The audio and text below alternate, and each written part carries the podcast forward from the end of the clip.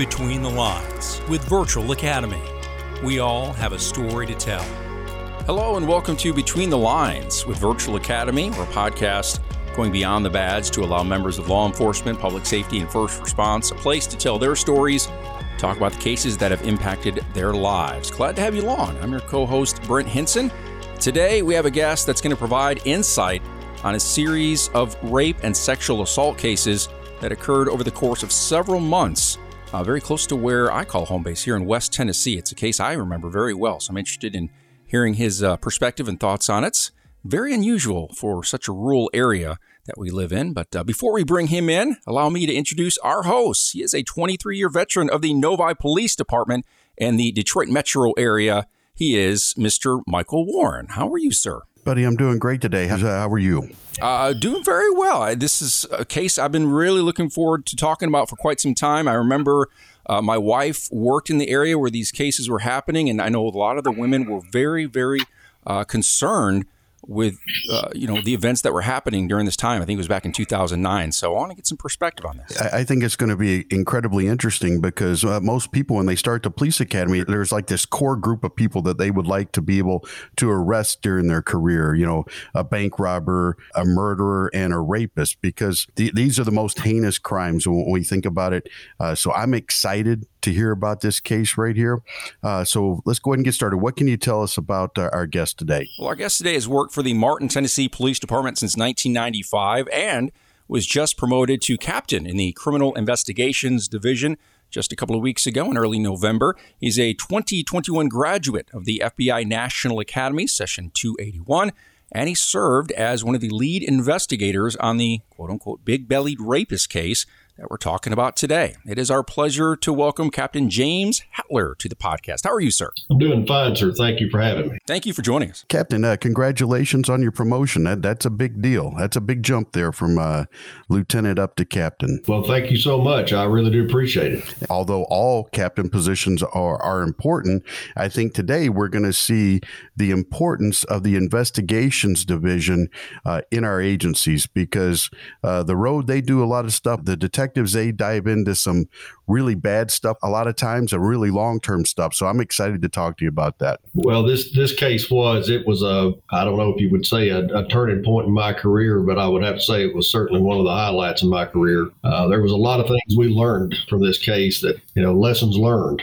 and uh, some things that we did good, some things we didn't do so good on. Uh, it was a learning experience. I think if we look at our careers as the opportunity to learn and, and, for not only us to get better, but for our agencies, I, I, think that that's the best way to go about it. Oh, I agree. I agree 110%. I mean, you, you cannot prepare for everything. Nope. And I mean, you can train, uh, you can practice, you can do everything that you can do, but it, it, until you get put in the middle of a situation, because there's so many variables that go into each case, and it's uh, it's it's tough. This case right here was one of the toughest cyber work. Let's go back in time just a little bit. Let's talk about James when he first got into law enforcement. What brought you to this profession? What drew you to it? Well, you know, I've always had a great deal of respect for law enforcement officers. Uh, I never had any intentions of being a police officer uh, I was uh, working uh, here in Martin, and I had a friend of mine who was on the police department, and he asked me one day if uh, we were talking about jobs and, and careers, and he asked me if I had ever given any thought about being a police officer, and I told him no, I hadn't, and uh, so he talked me into it. So I put my application in, and uh, you know, it, it, worked out. And then when I got into law enforcement, I never had any intentions of becoming a detective. That that was the furthest thing from my mind. But then uh, as time progressed, I wanted to. I, I, thought I wanted to take a stab at it. That's how. I, that's how it all got started. I started actually started working uh, child. Spent most of my time working child abuse cases. Those are tough ones too. Yes, sir. And in fact, we just had a recent guest on here, James Isaacs, that that, that he investigated those types of cases, and, and he shared with us the toll that that can take on the people that are charged with the investigation. Did you also find that to be true? That's very true. One of the first cases I ever worked was a 16 month old boy who uh, was uh, suffered severe head trauma at the hands of a care provider uh, by his stepmother, and uh, and I can tell you from personal experience that no, that was an eye opener that how how people can mistreat children it, it's still, you know, we could sit here and talk for hours about what causes it and and uh, why people do what they do. But when you see people mistreating children, it does take a adverse effect on. You know, you talked about turning point in your career and highlights and stuff like that, and it's it's interesting because for my career, the cases that mattered the most to me were ones that involved kids in one fashion or another, and, and unfortunately, yeah. most of the time it was in a bad way. And yes. you also, uh, during here recently, you, you were able to attend the National Academy from the FBI. How was that experience for you? It, it was a it was a wonderful experience, and you know I've been planning on trying to to get to Quantico for several years, and um, it just uh, there was a couple of times where I had the opportunity to go, but it wasn't just it wasn't a good time for me uh, in my personal life. So when uh, Chief Teal allowed me to go uh, this last time, it was uh, it, it, worked out great. It's a wonderful experience. I met so many good people from all over the world.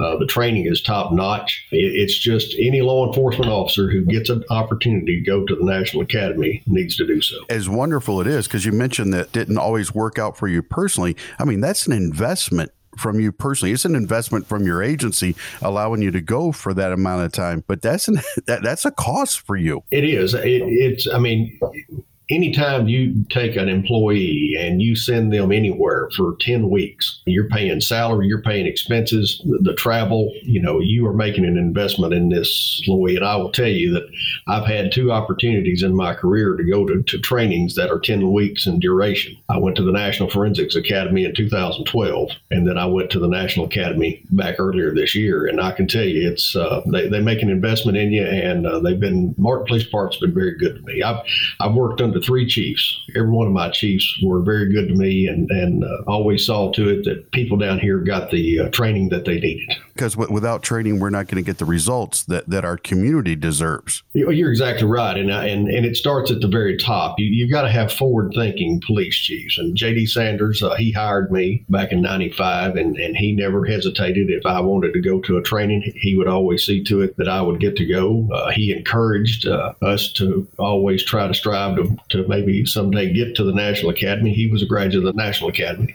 Chief David Moore was the, the same way. He always saw to it that we went, we got to go to the trainings that we wanted to go to if it was possible. And he was a National Academy graduate, and, and he was a big supporter of the National Academy. Uh, and then Chief Teal uh, is also a National Academy graduate, and he saw to it that uh, I got to go uh, earlier this year. And we'll get into the specifics of the case coming up here in just a minute. But earlier, you talked back about lessons learned. The truth of the matter is, without the proper training, there would have been a whole lot more lessons that had to be learned during the investigation rather than learning them in training because that's what training prepares us for is the application in the field. You're exactly right. I mean, the, the training does help. There's no question about that. I think one of the biggest things that, that I got out of that this particular case is looking back and seeing how every case has basically a nexus. And I mean, it there's a hinge point where it turns and where you know you're on the right track and you, you identify the suspect, you, uh, you gather the evidence when it's made available. You know, if you can find the evidence, sometimes you can't and and that's that's discouraging. But on the other side of that, so when you look at cases in retrospect and you start working backwards, going back to the beginning, you know the outcome at the end. That's great, but you got to look back and say, okay, what did we do right and what did we do wrong? And that's where and that's how and focusing on what you did wrong is how you become better. Absolutely, and I don't know how you are personally. I, I can tell you that me personally, I was very critical of the way in which I handled cases. And I had my partner who's been on this podcast with us before, and Vic said, Mike, you know, when, when you look back in hindsight, there's a lot more information that's available to you that perhaps you didn't have at the time. And it may not be directly related. At the end of the case, you see how everything ties together. It's a coherent mm-hmm. story. But but when you're working the case, you, you have a bunch of unconnected events, unconnected pieces of evidence. I always tell people that trying to conduct an investigation oftentimes is like trying to do a puzzle except you don't have a picture of what the puzzle looks like at the at the end. And in many cases the, the the pieces are turned upside down. So you don't even get to see that little that little piece of the picture. And, and from an investigation standpoint when, when you first became an investigator uh, would, would it be safe to say that that you were gung ho. I mean, that you were ready to go out there and solve every case and put a lot of bad people in jail. I think any time that you begin something new, that's just like when, when you first graduate out of the police academy. I think everybody goes through a gung ho period. I was I had 12 years on the force whenever I became an investigator.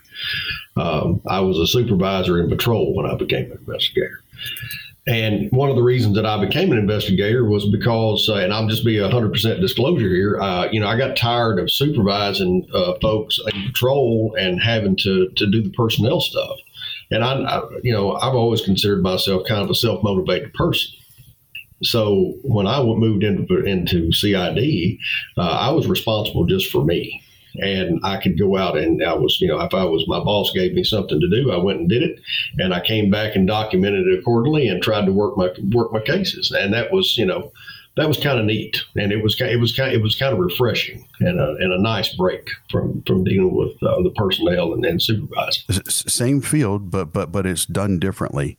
I found in investigations that it allowed me to utilize my strengths you know, again, referencing my, my old partner, Vic, uh, we were partners for a long time, but we had very different strengths. And, and, working investigations allowed us to maximize those strengths more than perhaps we had been able to do on the road. I've always found that, that one thing that I always enjoyed doing is sitting and, and interviewing people that's one of the that's always been one of my strengths is and i focused on trying to learn how to interview uh, people and, and be effective at it.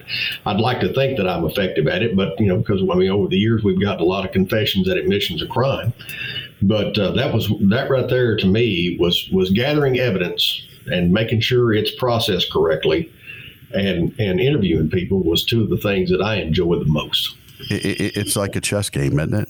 Yes, absolutely. It's just like a chess game, and it's uh, it, it, it's challenging. I mean, it, it's almost it's almost disappointing sometimes if you get that easy confession. It's like, well, I, I didn't have to try too hard at that. You know, I, I, wanted to play the game a little bit.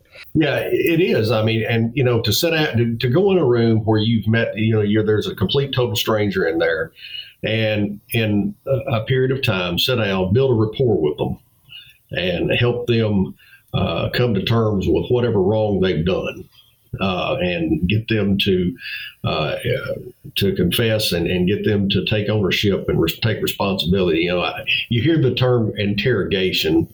Uh, and I, I don't like that term. I, have never liked uh, inter- I don't interrogate people. I, I, like to sit and talk to them like and, and try to treat them like I want to be treated. Uh, just like if, if somebody, uh, you know, was was talking to me, I, I, I, try to treat them with respect and take uh, take the time to uh, uh, help them take ownership for their wrong.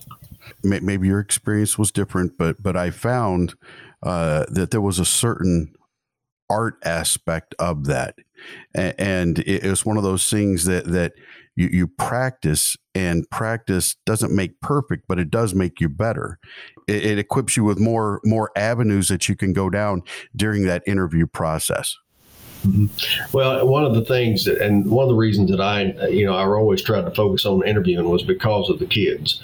Uh, you know, if we the most, one of the biggest things that I always uh, uh, try to do is if I had a child sex abuse, especially a child sex abuse victim, uh, the importance of getting that uh, confession is so great because uh, this this helps validate what the child says, and it also helps eliminate keeping that child from having to take that witness stand and testify. Absolutely. Uh, you know, you know, we do have to have we do have to have our children testify in a courtroom from time to time, and and and I understand it's a required process of the of the of criminal procedure and and and, and dealing with uh, the, the court issues. But you know, if you can if you can sit down with someone who has uh, who has mistreated a child and get them to take ownership of it, and if it takes the burden off that child, uh, then and helps give closure to the family that that to me is what it's all about. Th- that's a win right there. That's a win all that's, around.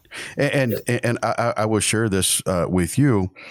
One of the things that I was always concerned about, and not that it's not that it's nearly as uh, commonplace as the media likes to portray it, but I wanted to be good at what I did because the job of investigator is to find the truth. and sometimes the truth it exonerates people and, and I don't I don't want on my conscience that that someone goes to jail because I failed to do my job incorrectly because that would be just as devastating in my opinion. I couldn't agree with you more. I, I have I've always been a firm believer, you know, that you know you look at the uh, you, you look at the the scales of justice; they should always be balanced, and the police have a responsibility to protect the rights of the accused as much as they do the rights of the victim. And we are the ones that are in charge of making sure that those scales stay balanced. And uh, and you're exactly right. The last thing that I would ever want to do is arrest someone, especially uh, you know in an allegation against a child, you know, involving child abuse, uh, accused falsely accusing someone of, of, doing harming a child or doing something. I mean, there's no no worse stigma in the world no. than that you know so that's that, there's a lot of pressure and there's a lot of, and it takes a lot. And you know the thing about it is if you just can't you just can't stress it enough because like i said uh, you're dealing with people's reputations you're dealing with their livelihoods and you're dealing with their liberties. And i think that's uh, one of the most uh, one of the most important things is, it, is make sure you're right. It's a heavy responsibility, but but it's also one of the most rewarding things that you can do in law enforcement is to be that person. And I loved your analogy right there, the scales of justice. Uh, be, be, being balanced right there, and that's our job. And if you're able to accomplish that, then then we can go home and sleep at night, and we can be proud of what we've done, and we can look back in retrospect and say, you know what, I did what was right. I did what was expected of me.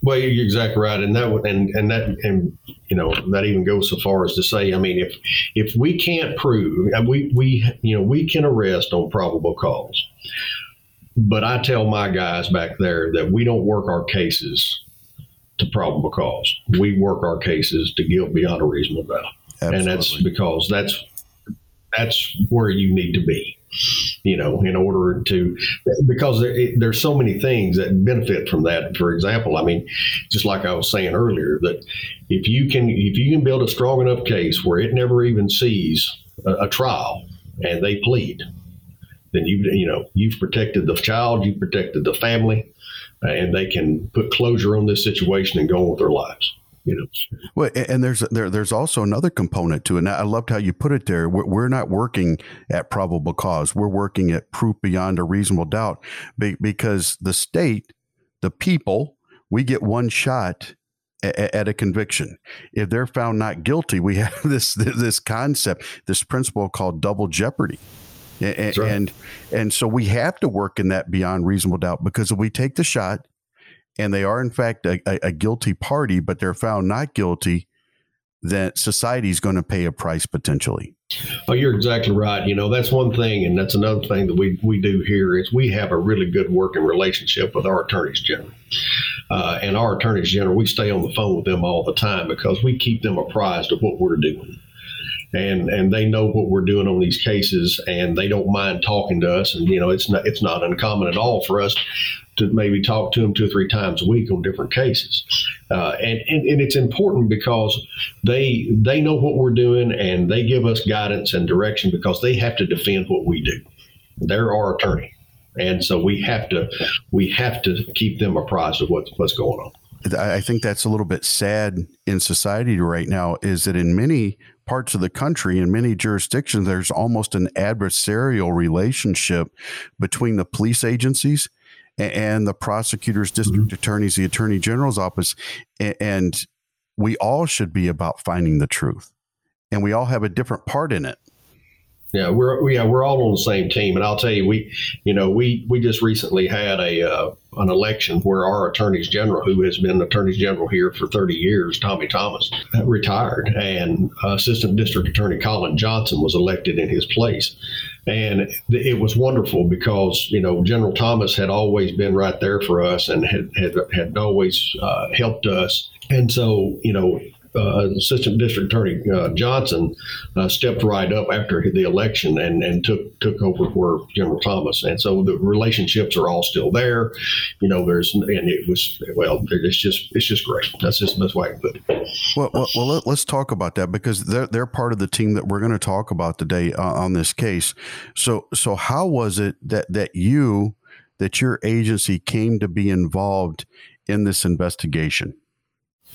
Well, it all started uh, for us back on the 24th day of July. Ironically enough, I was sitting in the, on a witness stand in a in a uh, in a hearing uh, at the Weakley County Courthouse when the patrol captain called me and uh, and told me that they, there had been a, a break in over on uh, Bow Drive and uh, he had asked us to, to come over there and assist. And so once I got free from court, I went over there and spoke to the victim. And and, and what had transpired in this particular break in?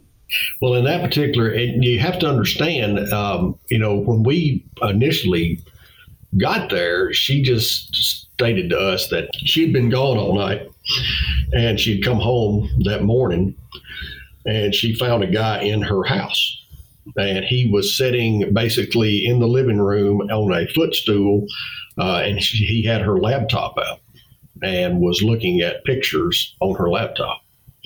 And uh, I, apparently, when she walked in the door, uh, he got behind the door. So when she walked in, all she saw was the computer was on, and she thought that was odd. Well, then when she shut the door, there he was, and he had a gun. And so that's that's how that all got started.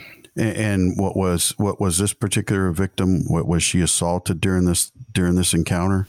At first, uh, she told us that uh, he just uh, he took her, tied her up, uh, asked her for her valuables, and you know just made some statements about uh, some of her personal effects inside the house. And then once he tied her up, uh, then he told her to wait 10 minutes uh, before she called anybody.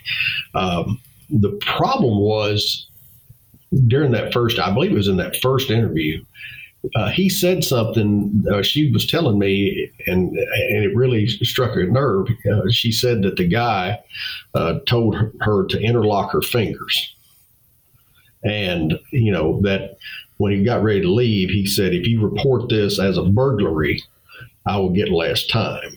you know, and so and that your insurance company will take care of your stolen, you know, and so he was making he was making statements uh, using words that were a little concerning. interlocking is not something that you hear a whole lot in regular conversation. No, and, and, and reporting the, reporting the incident as a burglary, you know, it's just that who uses that? Cops use that. So that's when we started talk when we we continued to interview, but still, you know, I had no reason to doubt what she was saying, but in the back of my mind, I talked to my chief about it, and and and he thought the same thing. He said, "You, you know, do you think that she was sexually assaulted?" And I said, "You know, I think there's a possibility, but for some, but we don't have any proof of that."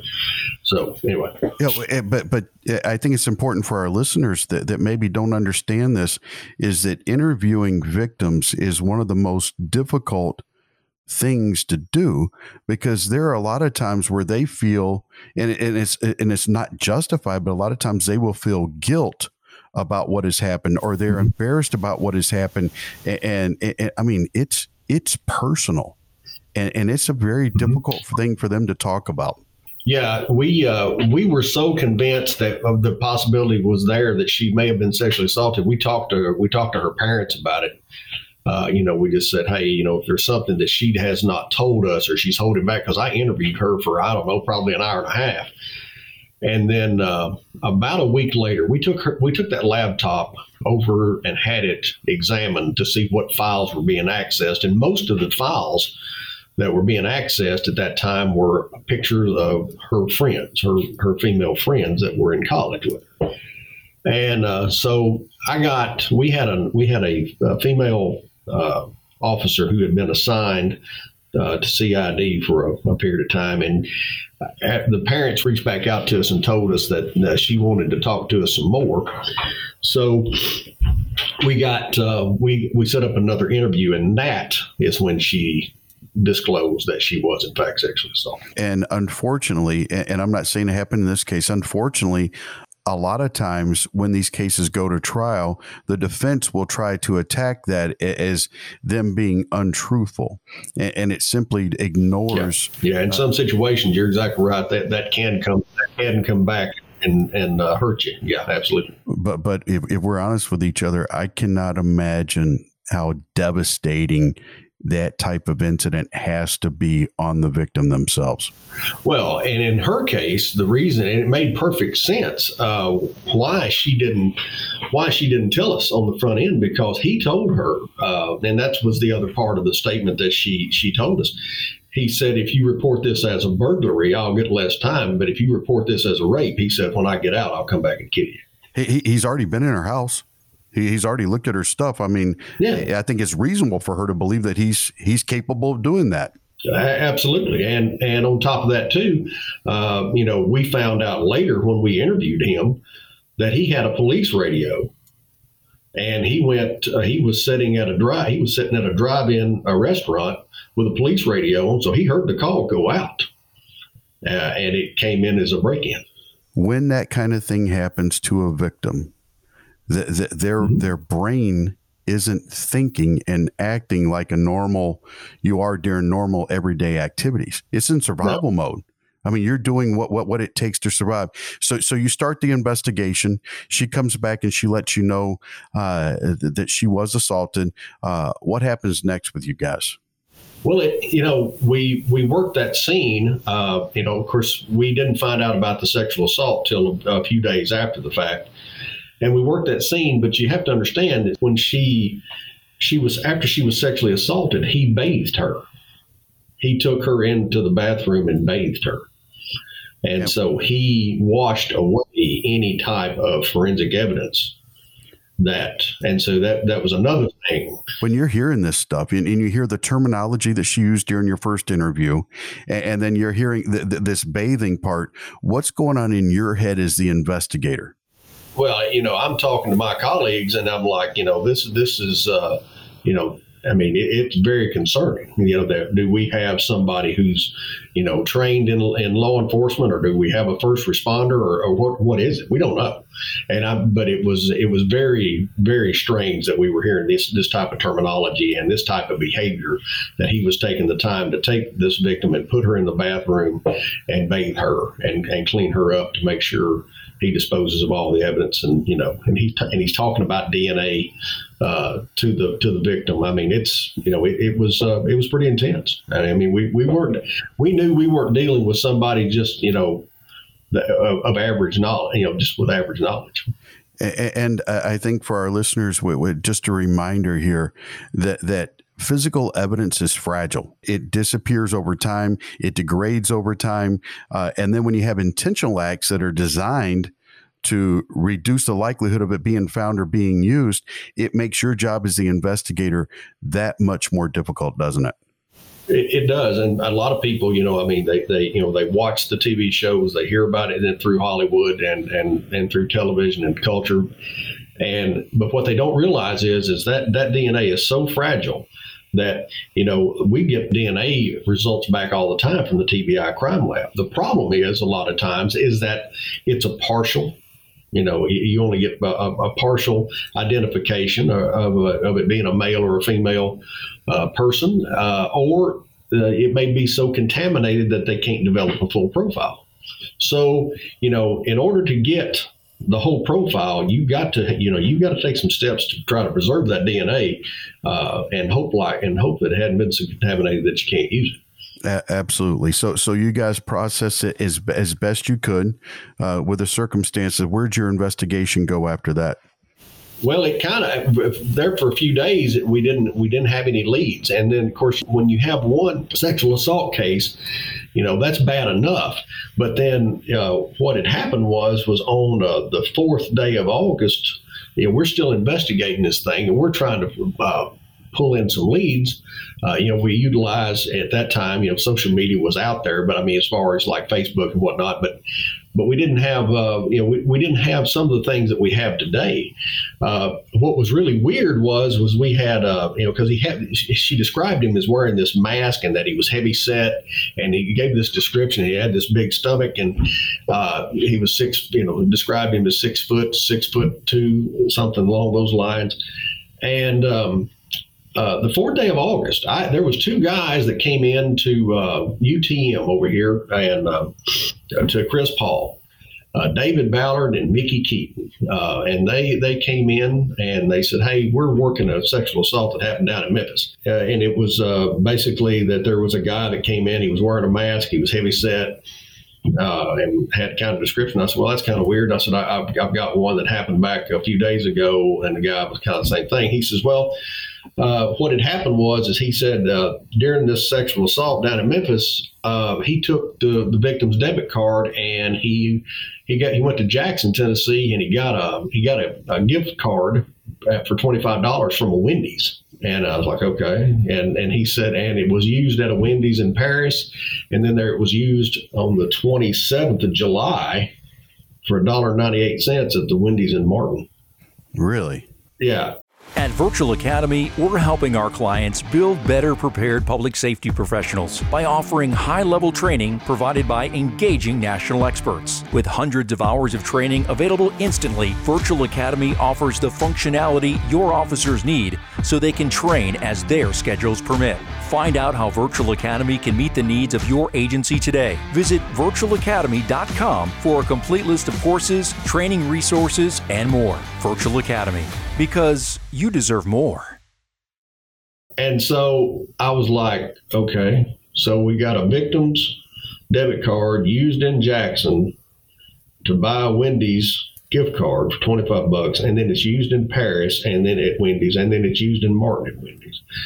Well, that was, you know, when I went, well, okay, these may be linked, you know, and we all kind of thought we maybe. So we went and told the chief and, and brought him up to speed on it. Well, the very next day, August the 5th, we had a sexual assault, uh, very similar to the one that happened, uh, which was, I mean, as the crow flies, it's probably about a mile and a half from where the first victim was sexually assaulted.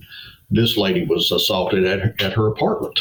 So we were in a, you know, in the general area of where where this was. Well, it was very similar. I mean, she was she was cooking hamburgers out on her back porch. It was a nice uh, summer afternoon, and uh, she was cooking uh, burgers on the back porch. Her friend had went to another town to go help a friend, and she was cooking dinner. And she came in to the kitchen and kneeled down to get a pan out from underneath the sink. And she turned around, and there was this guy with a gun in her face, with a, a big belly, six foot tall, and he had this mask on you know. And so and she and this was this was kind of unique. She was the first one as i remember that said that the mask went down below the chin. You know when you say you got a mask on maybe it's just a face mask but this was this this mask went down below the chin. And so i didn't think a whole lot about it at that time you know, of course, hindsight being your benefactor, you know, and then after what we recovered, well, of course, that makes perfect sense because this is one of those uh, fireman type mask that goes all the way down and, and, and, lays on your chest. So, you know, what her, her description of this mask was very accurate. Uh, anyway, he took her upstairs. He tied her up with uh, boot laces uh, and he sexually assaulted her. And then he took her and put her in the shower and he bathed her. Uh, and then, you know, he made a very similar statement about, uh, you know, I'm going to give you, you know, 15 minutes before you call anybody. And so, well, yeah. it, it's just for for the sake of context for our listeners. How far away is is Memphis from Martin, roughly? It's about two hours, about two hour drive. So, what I think a lot of people don't realize is that crime doesn't know jurisdictional boundaries. And, and, that creates problems for law enforcement. Yeah, it, it does. And but you know, and it, again, it, it all depends on the uh, type. It, it's kind of the luck of the draw. You know, we had really good people from all these different agencies working with us. You know, David Ballard Mickey Keaton, uh, you know, are people who I consider to be friends of mine, not only colleagues now, but friends of mine. I met them through this case. And uh, you, you can't ask for two better detectives than them two individuals. I mean, they, they're on top of their game. Uh, they, they know what they're doing. And uh, they were instrumental in helping us uh, uh, catch this guy. Well, uh, just going back to our analogy uh, of investigating a crime is often like doing a, a puzzle. In some cases, there are mm-hmm. people, not you, holding pieces of the puzzle it's when they bring those pieces to you that, that this this story starts to make a little bit more sense. And that's what they in fact did when they came they brought you some puzzle pieces that you didn't necessarily know were out there before they came. Yeah it goes right back to that uh, debit card transaction. We had no idea that that uh, that gift card was used in martin. And then uh, strangely enough we didn't know this at the time when we went to the second sexual assault, which actually turned out to be uh, his third sexual assault because he did his first assault. Uh, the debit card that we discussed earlier came from an assault that occurred on June the 27th in the Lakeland area. Then he did the, the, the first assault in Martin on the 24th. Well, then he did the second assault in Martin on the on the 5th. Well, come to find out, there had been a sexual assault earlier that day on August the 5th. So two in one day. He did two in one day. Sure did. He did one at eleven fifteen in the morning, and then this one occurred, I think, somewhere around about eight, seven or eight o'clock at night. Now, now, as yeah. an investigator, uh, it would seem that your concern is starting to be heightened because you have multiple sexual assaults, and the frequency at which they're occurring is picking up. They're happening more and more frequently. So, what what happened after you get this particular report of this sexual assault? What'd you do then? Well, I can't remember exactly what day it was, but when we started getting all this information in, we started getting very concerned uh, about this reoccurring again in Martin. And by that point, we had done started putting uh, out information because you know there was uh, increasing uh, interest from the public about this. Word was getting out, and of course, the chief and and uh, some of the command staff they got together and they started trying to kind of release some information. Now, uh, and which was completely understandable uh, about trying to release some information as far as from a public safety aspect of things. You know, be you know about being more aware and hey, we've got this. There's this person out there, and we're trying to. And but you can't give out too much information because you don't want to give the, you know give too much information out there for the the uh, for the suspect. The problem was is that you know you reach out to the community when you give out this type of information and you tell them that you need you know their assistance if you see something suspicious if you know somebody that meets this uh, uh, meets this description or whatnot the problem with that is is that you better be prepared and i don't think we really were uh, i think we knew that we were going to get into we were going to get a lot of information coming but i don't really think anybody and I, the reason i say that uh, i'm saying this for me, uh, I was the guy that was over there getting the leads that were coming in on a daily basis. Uh, and I'm talking about to the point where we're getting 10 or 12 leads a day uh, about, you know, this guy right here looks like, you know, he, he meets the criteria or the description that's being given by these victims. You're trying to manage all these leads because every one of these leads have got to be have, have got to be looked into you know, and some of them are credible and some of them are not, you know, and but and trying to sort through that much information that's coming into a small town police department you know, and putting it where it doesn't get overlooked and trying to manage that information. And of course, you know, at that time, you, today we would say, well, we're going to, you know, you can use whatever type of uh, app or whatever type of software to help manage this information. But at that time, we didn't have that, and we were using a three ring binder, uh, you know, and I mean, so it's, you know, we were kind of doing it old school, and it was uh, it was tough. And, uh, and that that was one thing right there. You talk about a teachable moment. It taught me the value of, of learning it when you start getting that kind of information in. Uh, on, on how you should be ha- trying to handle it. And then you've got to take the resources that are necessary uh, and have enough detectives and enough investigators to go out and uh, and and run these leads down and check them off if it's credible, not credible, or whatever. So I mean, it, it's it's uh, it's mind boggling. That that's probably one of the most challenging parts of an investigation that, that spans jurisdictions and, and spans mm-hmm. uh, days on a calendar and, and mm-hmm. victims is just managing the case itself. Uh, yeah. and, and because the, the, the calls for service, they don't stop coming into your agency. right. I mean, that, that there's there's still stuff to be done.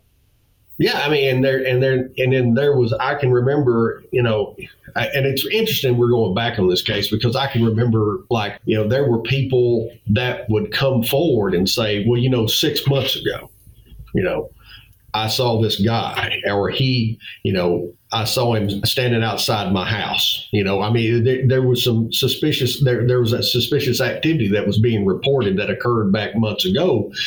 That you go, well, was that, and it could be in the area where some of this has been going on. So you had to kind of run that down too. I mean, so you had to document all that and it was just uh, i mean like i said it was almost to the point of being overwhelming and we had uh, uh, members of the uh, memphis police department uh, they did a good job helping us. At shelby county sheriff's office uh, we had um, uh, Martin Police Department, Weakley County Sheriff's Department, TBI. Uh, they sent resources up here to help us. I hope I'm not overlooking anybody. Uh, they just, you know, everybody worked together, and uh, but you know, everybody's got a different way of doing things. You know, I mean, everybody's trying to get to the same on the same uh, get to the same point, but sometimes we do things differently as agencies. So you, you got to take that under account and you have to you know try to find that happy medium and and try to make it work. And it and it was uh it was challenging. But we had like i said we had good people.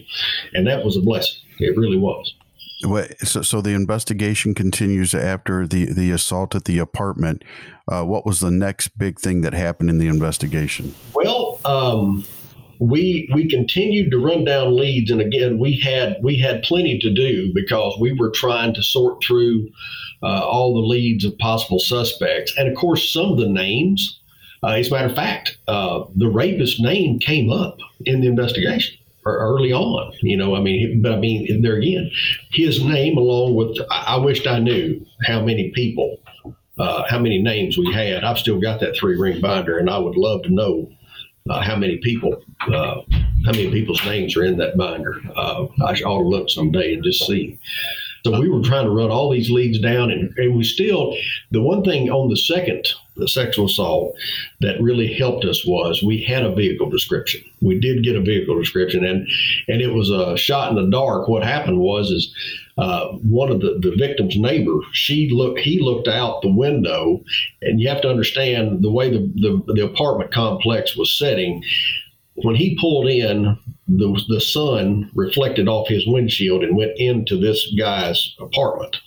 And he's laying on the couch and he's, you know, this, and the sun's beating down off this windshield. So he goes and shuts the curtains.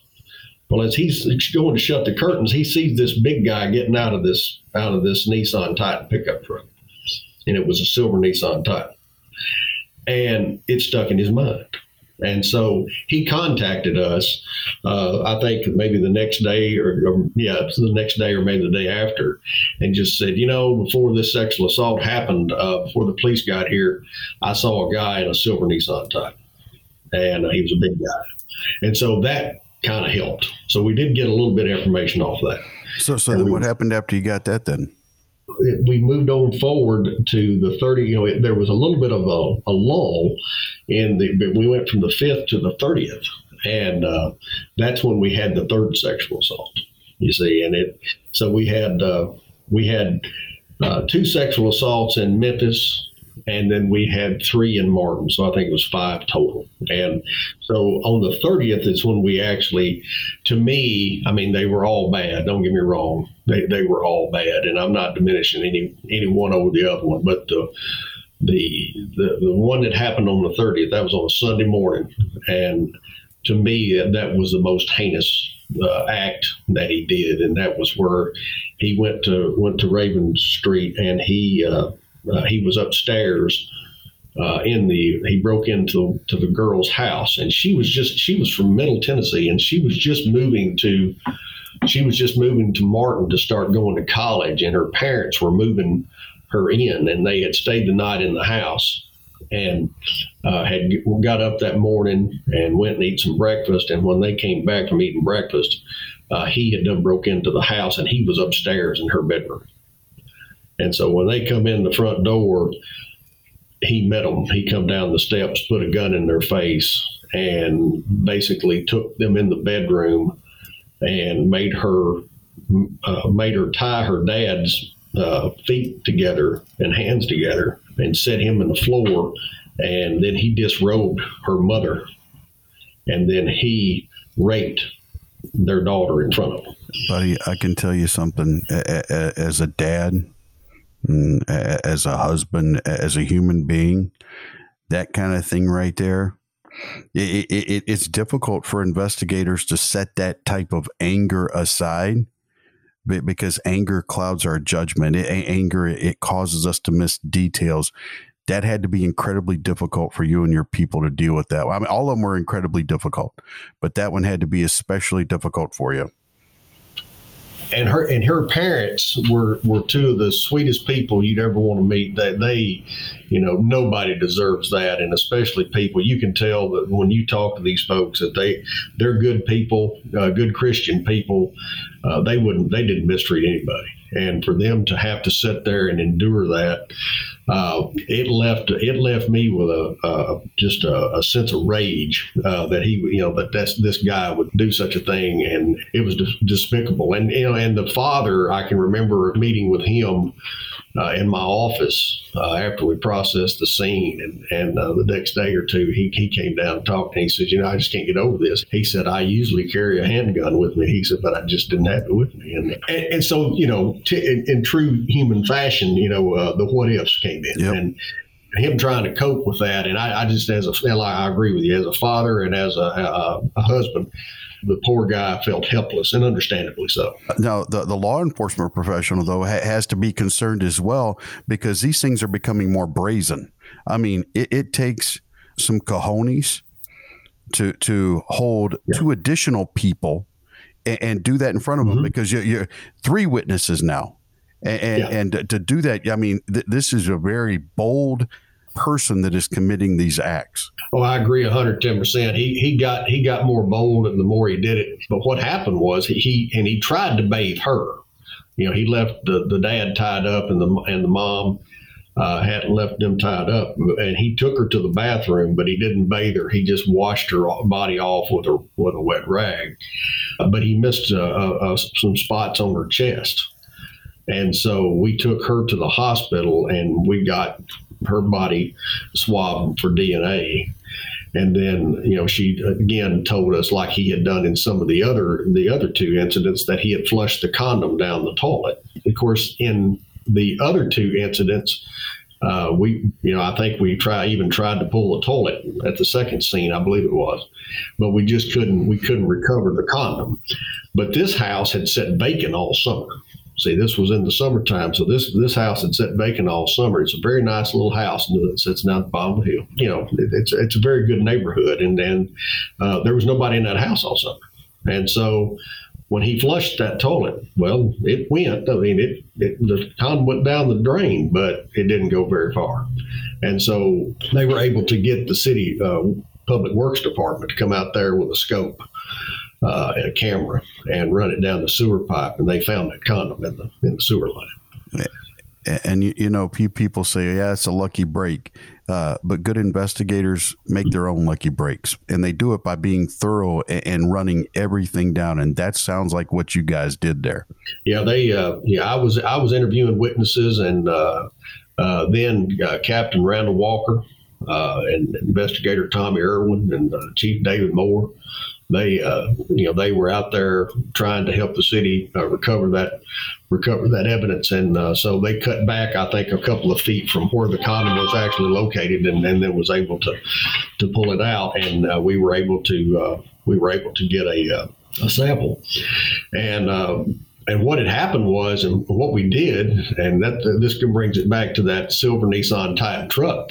When it was on the first, I think, of September. It was a couple of days after that last sexual assault. I got a phone call from Jennifer Owens, and she had talked to an individual, and I, um, and he's not a he's not a member of this department, so I won't I won't say his name out of respect to him, even though he, I, God bless him for giving this information. But he had kind of put this together. He uh, he had got information. He had heard about the silver Nissan Titan, and he gave us the name of this individual and said, you know, this guy, y'all might want to look at him.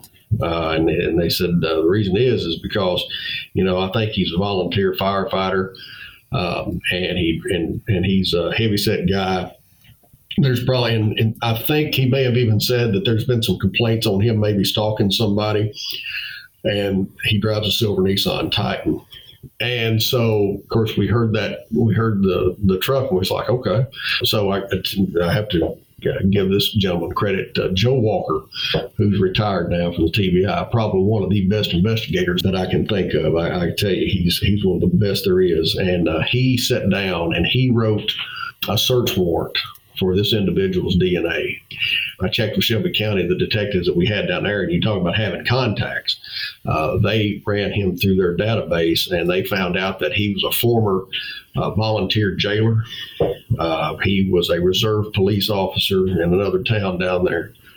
Uh, so he had law enforcement experience. And uh, they uh, there, there was a whole list of stuff that they had there. As a matter of fact, there was a case from 2007 where he was stalking a cheerleader down in allegedly down in Memphis. This guy had a lot of criteria that we were very interested in, and I'm sure there's some other things that I'm not remembering about it. But I just remember that silver Nissan Titan pickup truck was very instrumental in us getting getting that search warrant. So anyway, long story short, we we convened down here. That I got that phone call about nine o'clock, nine fifteen we convened down at the police department and we typed up that search warrant. And then by five o'clock in the morning, we were on his doorstep in Gleason. We knocked on the door. He lived with his parents, and we knocked on the door and told him who we were and what we needed. And he didn't think he wanted. He, he basically didn't want to comply with it. And so uh, we showed him we had a search warrant, and we took a, a buccal swab of his DNA and sent it. And by that night, we had a match. And once you get the match, what happens then? Well, uh, we found out while we were we, we actually sat on the house uh, until I mean, like we stayed on him. We sat right there. Now we let him come and go as he ple- pleased, but we followed him. You know, he, he left a couple of times, and I followed him. Uh, we didn't restrict his movement, but we found out uh, that he had uh, there was a storage uh, bin rented in McKenzie, Tennessee. We wrote a search warrant for it, and um, we got in there and we found a lot of like the house on uh, Raven Street. He he stole her bicycle, uh, her ID, and things of that nature. And we found uh, in in that storage building, we found, if my memory serves me right, I think we found uh, items that belonged to all sexual assault victims. And as an investigator, it, it, it's it's coming together. You're starting to see the bigger picture. The pieces are falling together uh, I, I'm going to assume that you guys went and made an arrest at some point. We did. We arrested him, and uh, after we got him put in jail, um, you know, uh, we county sheriffs, and I, I want to take the time to, to, to, say this because this this has been a this past week has been a very sad week for us. A member of this team, and it's ironic that we're having this discussion right now because a member of our team that that helped arrest this rapist, uh, investigator or Captain Marty Plunk, who was an investigator with the Weakley County Sheriff's Department.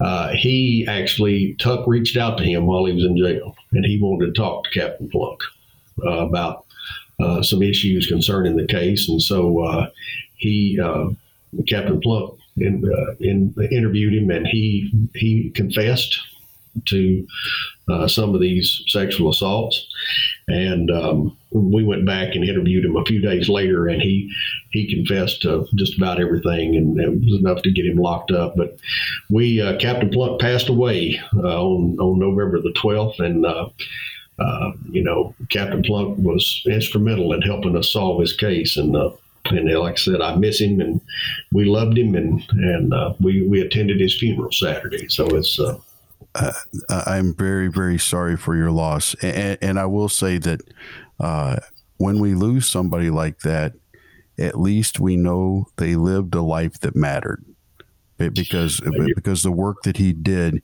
it mattered not only to, to the agency but to the community and, and to the victims. It mattered. Yes, absolutely. Yeah, they, they don't come no better than, than Captain Marty Plunk. He was he was and he was right there from the start. Uh, when we called him and said, you know, Sheriff Wilson let us uh, let him, let us uh, bar him uh, for the duration of this case, and he was uh, he, he was really he just did a great job, and and uh, he's been a long lifetime friend and colleague of mine, and and just miss him, miss him greatly. Now, it, it, the confession, you get the confession. Uh, did the case go to trial? Uh, there was some hearings on it, uh, but uh, it never went to a jury trial. And never went to a jury trial. Uh, he basically pled, and I believe, if my memory serves me right, I think he pled to 60 years, if my memory I believe you're correct, and, and, that goes back to what you talked about earlier that that the power of doing a complete and thorough investigation and getting those confessions and building such a strong case so that they don't go to trial because you don't want to get that wild card on the jury, but more importantly, uh, our victims aren't re-victimized having to get up there on the stand and, and tell the story again. Yeah, that's that's that's the one thing right there is is trying to build the case good enough. You know, I, I tell my guys, and I, this is something I always. Now, this is just me. I, am not speaking for anybody else. Uh, I've always tried to to to write a report where a district attorney could could read it and not have a single question. Now that is an impossibility, uh, and that you can never obtain that goal. But I, I, don't think there's anything wrong with shooting for it. You know, and that's what, that's the way I feel and I couldn't agree with you more. And I would also put out there, uh, it's also writing those reports that are seemingly insignificant in an appropriate fashion mm-hmm. because you never know when that's going to end up being a piece of somebody else's puzzle. And it may not seem important at the time, but that information, the the the, the, the silver Nissan, that guy probably never had it in his mind that was going to be something important, but it turned out to be daggone important. That's right. As a matter of fact, it was uh, it was a really big part of that case, and it uh, especially writing that search warrant. I mean, as a matter of fact, uh, the uh, the judge that signed it. Now he didn't tell me this, but it was told to me later on that one of the reasons that he signed that that ser- that search warrant was because of that silver Nissan Titan because it isolated that one particular individual. I granted they make more than one. There's more than one silver Nissan out there, but yet, when you put that with the other facts of the case and you build your search warrant, the totality of it, that was one thing that the judge really liked in that search warrant. Well, just a couple questions here to kind of wrap the story up, if we could. Uh, how did he get, or who gave him the name, the nickname, the big bellied rapist? Where did that come from? I, you know, I don't know. Uh, that I wished I, I really wished I knew. Um, I, I I just know that I think I think that kind of got uh, out into the news media. I know that there was a composite sketch put out with the person with the hood with the of a person wearing the hood, uh, and it was basically used as a you know uh, an education tool for the public to say this is what we're dealing with, and we don't have any descriptors other than this mask, and it made it all the way to the Jay Leno show. You know, really? of course they were using Yes, they, they did. And uh, I actually saw the clip where Jay Leno was holding the, our composite. And it was like, have you seen this man? That one of those kind of things. Uh, but where the big bellied rapist guy came in, I, I, want to thank the news media.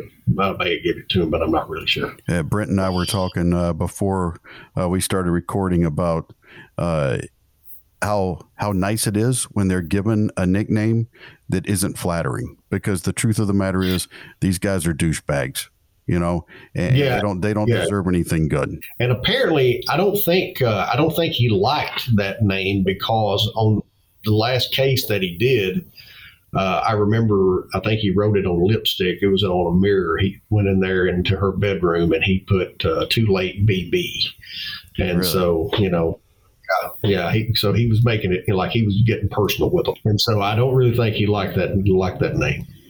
But uh, I'm okay with that. Me, I'm perfectly fine with that.